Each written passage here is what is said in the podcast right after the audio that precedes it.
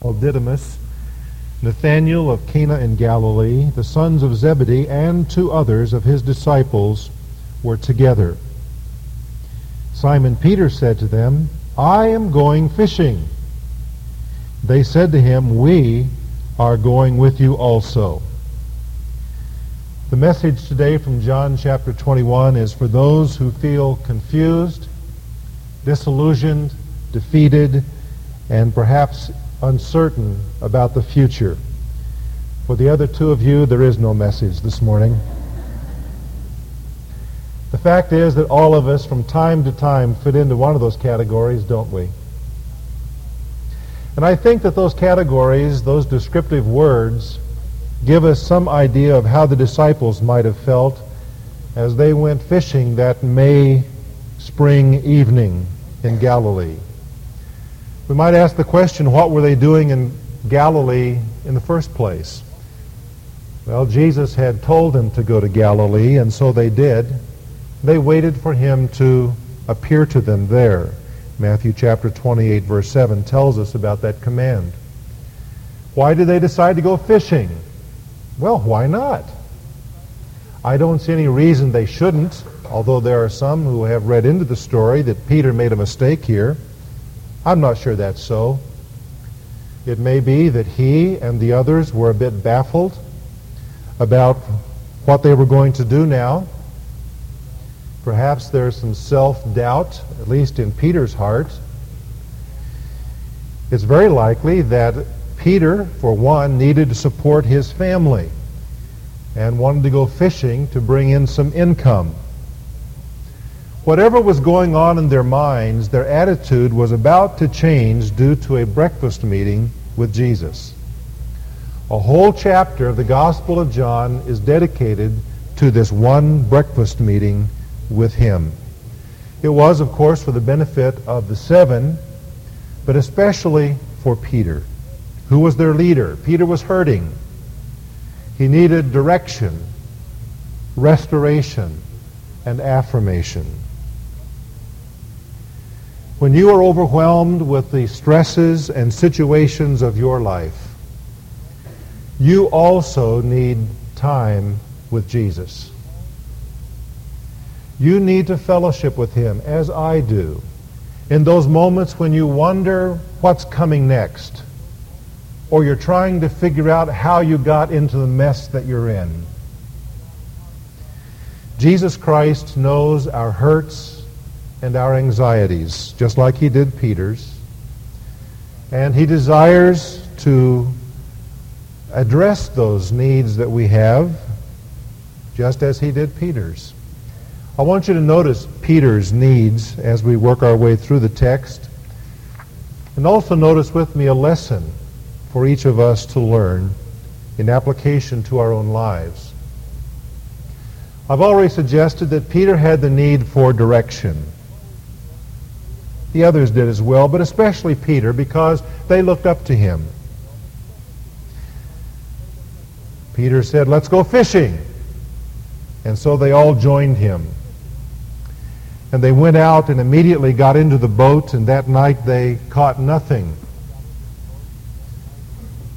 That's a revolting predicament for fishermen, especially some who were professional fishermen, like Peter. But when the morning had now come, Jesus stood on the shore, yet the disciples did not know that it was Jesus. And Jesus said to them, Children, or lads, have you any food? Did you catch anything? Do you know how hard it must have been for them to say to this person on the shore, No? If you've ever been out on a lake and gotten skunked, you know how hard it is when somebody, somebody asks you, Did you catch anything? You would rather answer any other question, have any other response, than to say no.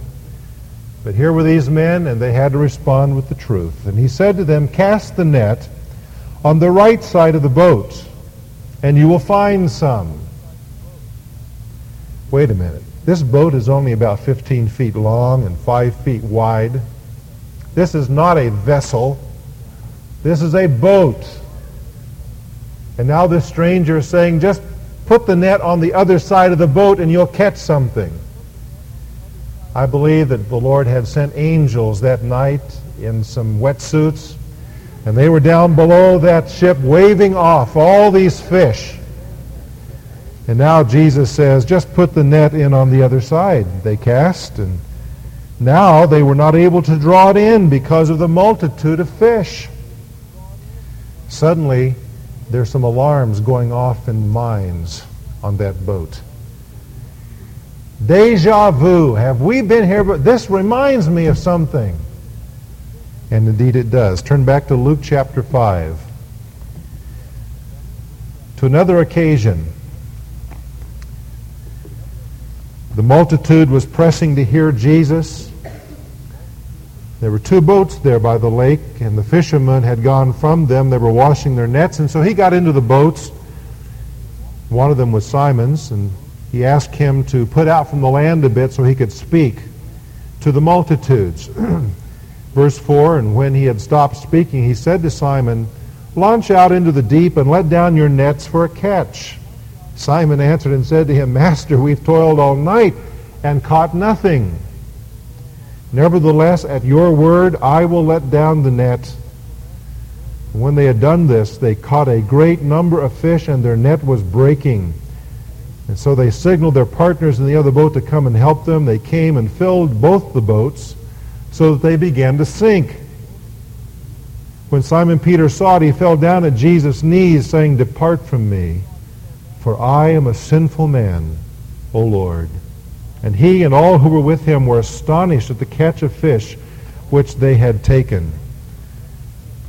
And so now they're in another similar situation. They have just caught all of these fish. John tells us there were 153 of them. I don't think there's a particular symbolic meaning to that number other than, like a lot of fishermen, they counted them. And you will notice John says they were large fish. You can tell he spent some time fishing in his life. This whole episode was designed to be a reminder to them of an earlier time with Jesus. A time when he had called them to be his full-time disciples. At least two other times before Luke chapter 5, Jesus had met them and for a time they followed him, listening to his teaching, but they returned to their nets. But in Luke chapter 5, Jesus comes to these fishermen and he says to them, Follow me. And they left their nets and they followed him full time. Now Jesus has died. He's been raised from the dead. They're at the Sea of Galilee again, and the familiarity of all this is not lost especially on John, who was the one that replied to Peter, verse 7, It is the Lord. Now, when Simon Peter heard that it was the Lord, he put on his outer garment, for he had removed it, and plunged into the sea. But the other disciples came in the little boat, for they were not far from land, about 200 cubits, that is about 100 yards, dragging the net with fish.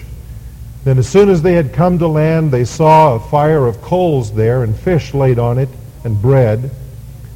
And Jesus said to them, Bring some of the fish which you have just caught. Isn't the Lord gracious?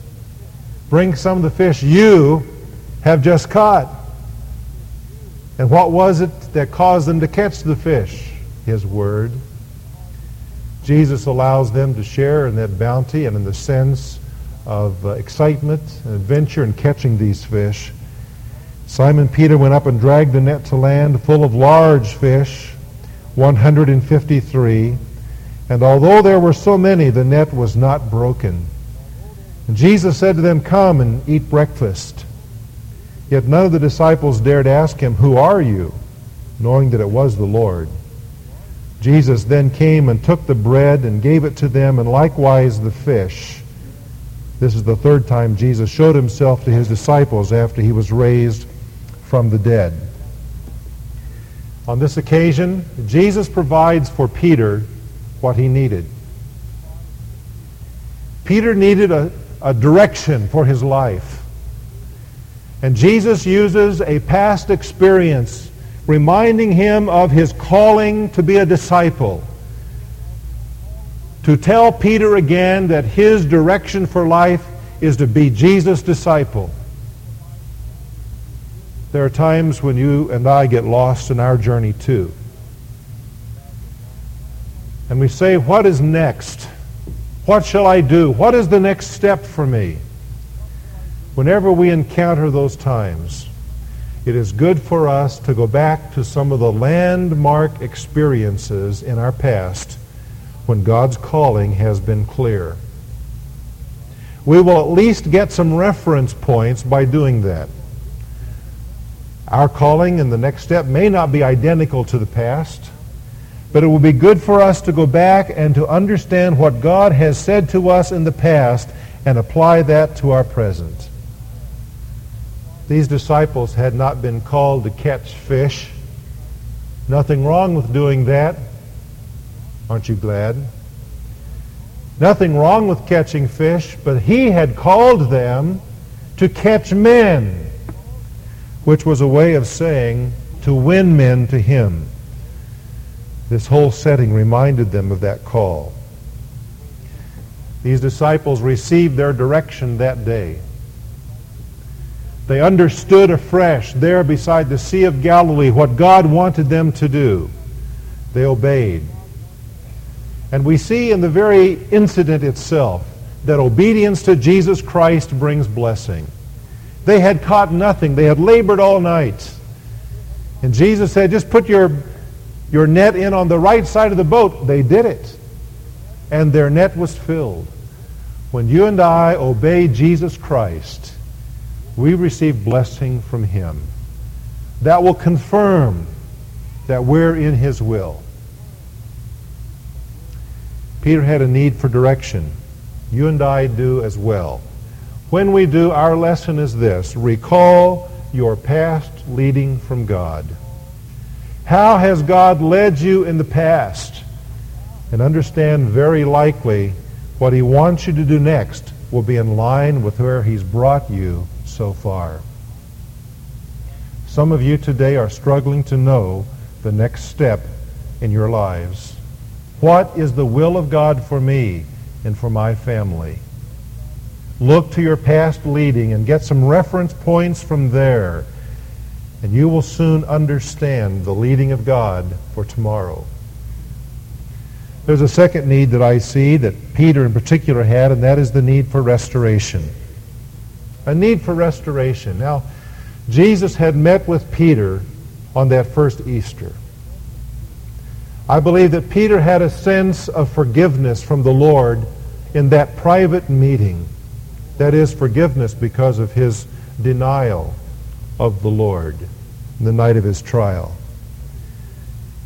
But there's a sense in which Peter still needs to be restored publicly. The other disciples needed to know that, that Peter was still their leader, that that was Jesus' will. Peter was a deeply affectionate man, a man of intense emotions, the kind of man you would love to have for a friend, the kind of man who would be a lot of fun to be around. And when he knew that this was the Lord, you notice that he immediately put his outer clothing on and jumped into the water and was willing to swim and wade and get to shore to get to Jesus first. He loved Jesus. But his love had failed in the past. And he felt guilty about that. He wondered if his usefulness to Christ was finished, perhaps. The circumstances here were laden with remembrances for Peter. We've talked about his calling to discipleship beside the Sea of Galilee. When he comes to eat breakfast, it's not bacon and eggs or French toast. It's broiled fish and toast. I don't remember the last breakfast meeting I had where that was on the menu, but then we're not living in Palestine. And when Jesus saw the fish and the bread. Perhaps it was a reminder to him of those special occasions when he was with the Lord and the Lord had done the miracle of multiplication, the feeding of the 5,000. And then he saw that this was being cooked over coals, hot coals of fire. There may have been a flashback in his mind of those coals that were there in the high priest's courtyard as he warmed himself in the time of Jesus' trial. It was there that the young maiden had said, You're one of them, aren't you? And he said, I don't even know the man. It seems to me that Jesus had put these circumstances together to bring all of this back to Peter's mind. Perhaps he lacked assurance that his failure had been forgiven. And so Jesus, after breakfast, gets to the point. You know how it is. You gather around for lunch or for breakfast and you just talk for a while and then eventually whoever's called the meeting gets to the point. And almost always you can sense that's the transition. You're, you're there now. You know why you're there. And so Jesus gets to the point. And he says to Simon Peter, Simon, son of John, do you love me? Notice he directed this to Peter in front of the other six. Simon, do you love me? Three times he asked that question. How many times had he denied his Lord? 3. Simon, do you love me? He responds, Yes, Lord, you know I love you. Jesus responds, Then feed my lambs. Do you love me? Peter says, Yes, Lord. You know I love you. Jesus says, Then pasture my sheep, tend to them. Jesus says, Simon, do you love me? Peter was grieved this third time. He said, Do you love me? He says, Lord, you know all things. You know that I love you. And Jesus said, Then feed my sheep.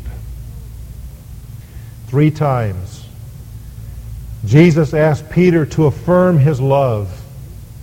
Three times Peter does that and receives from the Lord a commission to be the leader, to feed, to pasture the sheep of God. On this occasion, when Peter needed to be restored, he received it from the Lord. His role as the leader was restored to him.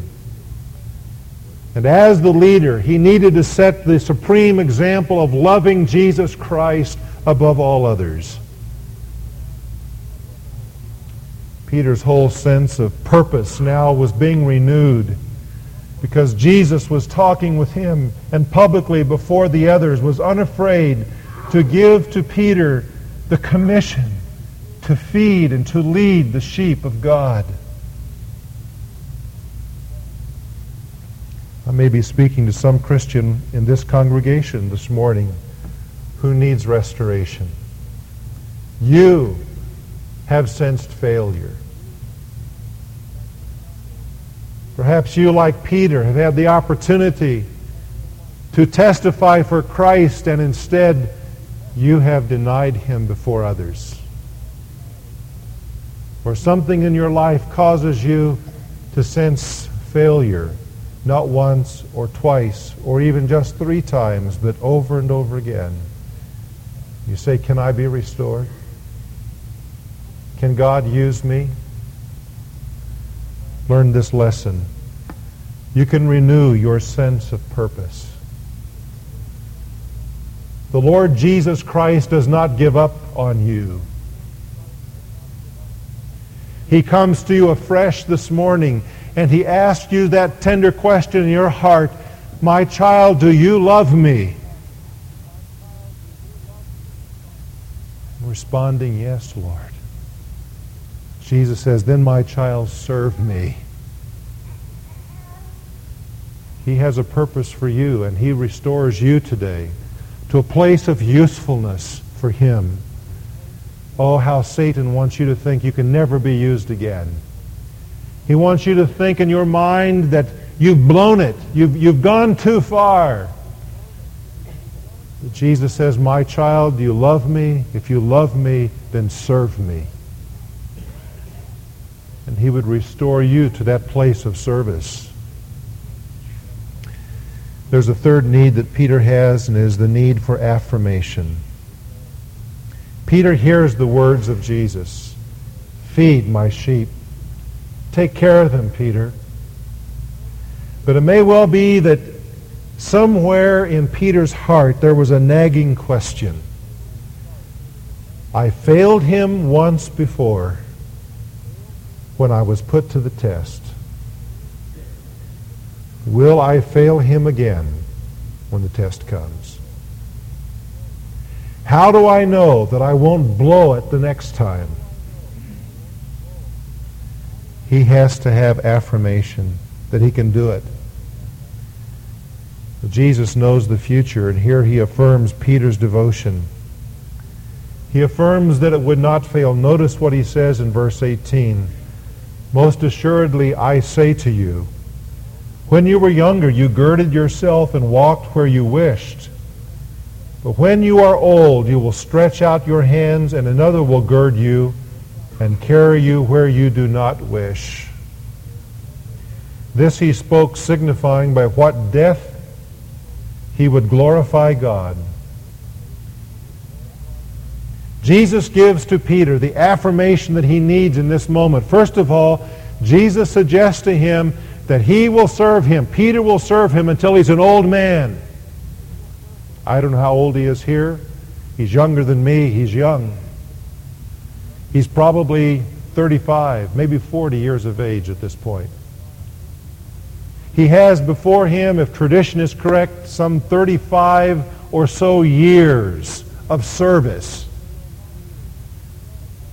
In his heart filled with self-doubt come these words from Jesus, when you are old. And when he is old, there is going to come another occasion not unlike the one a few weeks in the past now a time when he would be given the opportunity to deny Jesus Christ and to escape with his life. And Jesus affirms to Peter, I love this. Jesus affirms to Peter on this day, Peter, when that moment comes, you will not deny me. You will pay the price of your life. Tradition tells us that Peter was crucified in the city of Rome. And not feeling worthy to be crucified as his Lord was, he asked that he be crucified upside down. And when that day came, some three decades later, he glorified God, John writes, by the death that he died. Peter needed affirmation that he was going to make it. And from this day onward, he could rest in Christ's power to keep him and to keep him on course and to fulfill his plan in his life. You may have similar feelings in your own heart. Okay, the Lord says, I can still serve him. But how can I know that I will not fail him again? How do I know that I won't blow it when I have the opportunity to stand up for him? Today, you, like Peter, can rest in the power and the plan of Jesus Christ for your life. And if you blow it again in the future, he's able to restore you again. But he is also able to keep you from falling and to present you faultless before the presence of his glory with exceeding joy. He can do that.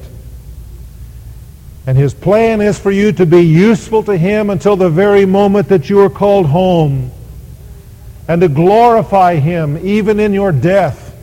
And it is his power, not your ability, that will enable you to do that. If you need affirmation today, I don't know of a stronger affirmation than the power and the plan of Jesus Christ active in your life. The bottom line of the whole breakfast meeting comes down to two words. He turns to Peter and he says, Follow me. Keep on following me, Peter. Apparently Jesus turned and started walking, and, and Peter walked with him, and over his shoulder he noticed John was kind of tagging along. And he says, Well, Lord, what about him? Do you ever find yourself com- comparing yourself to others in your journey? Lord, why don't they go through the hard times that I have? Why do they have it so easy? Or, Lord, she gets those privileges. Why can't I have them?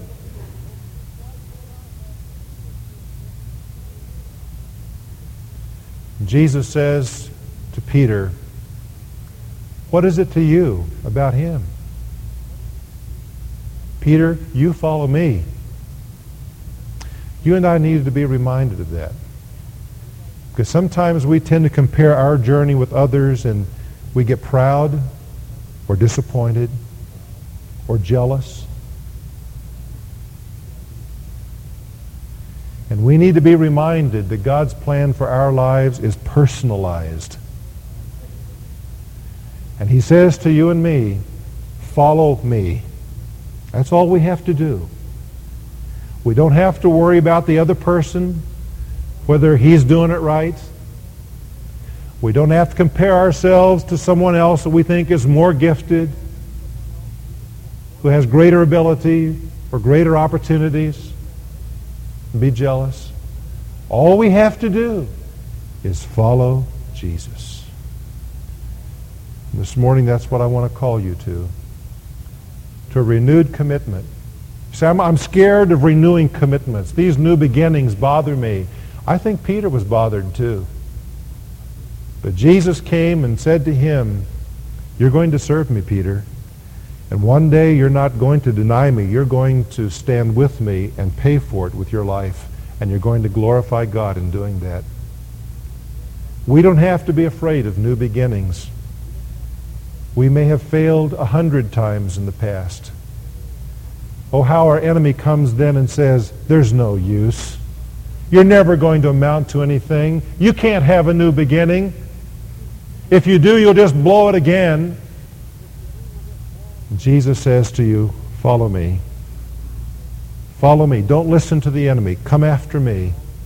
Just follow me. I'll take care of you. My power will preserve you. It will work in your life, and your life will glorify God.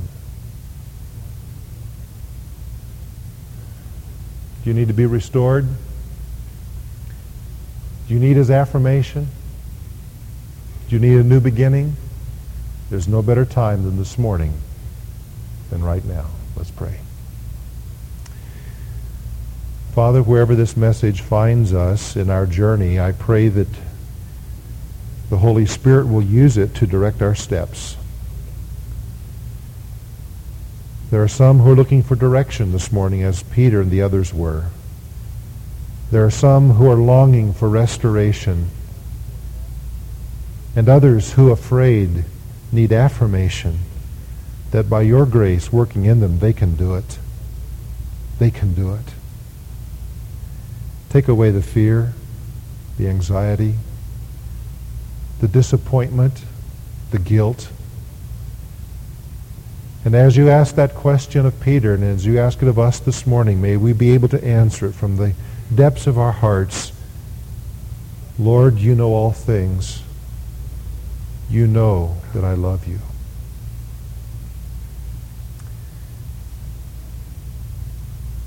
Jesus asks you that question.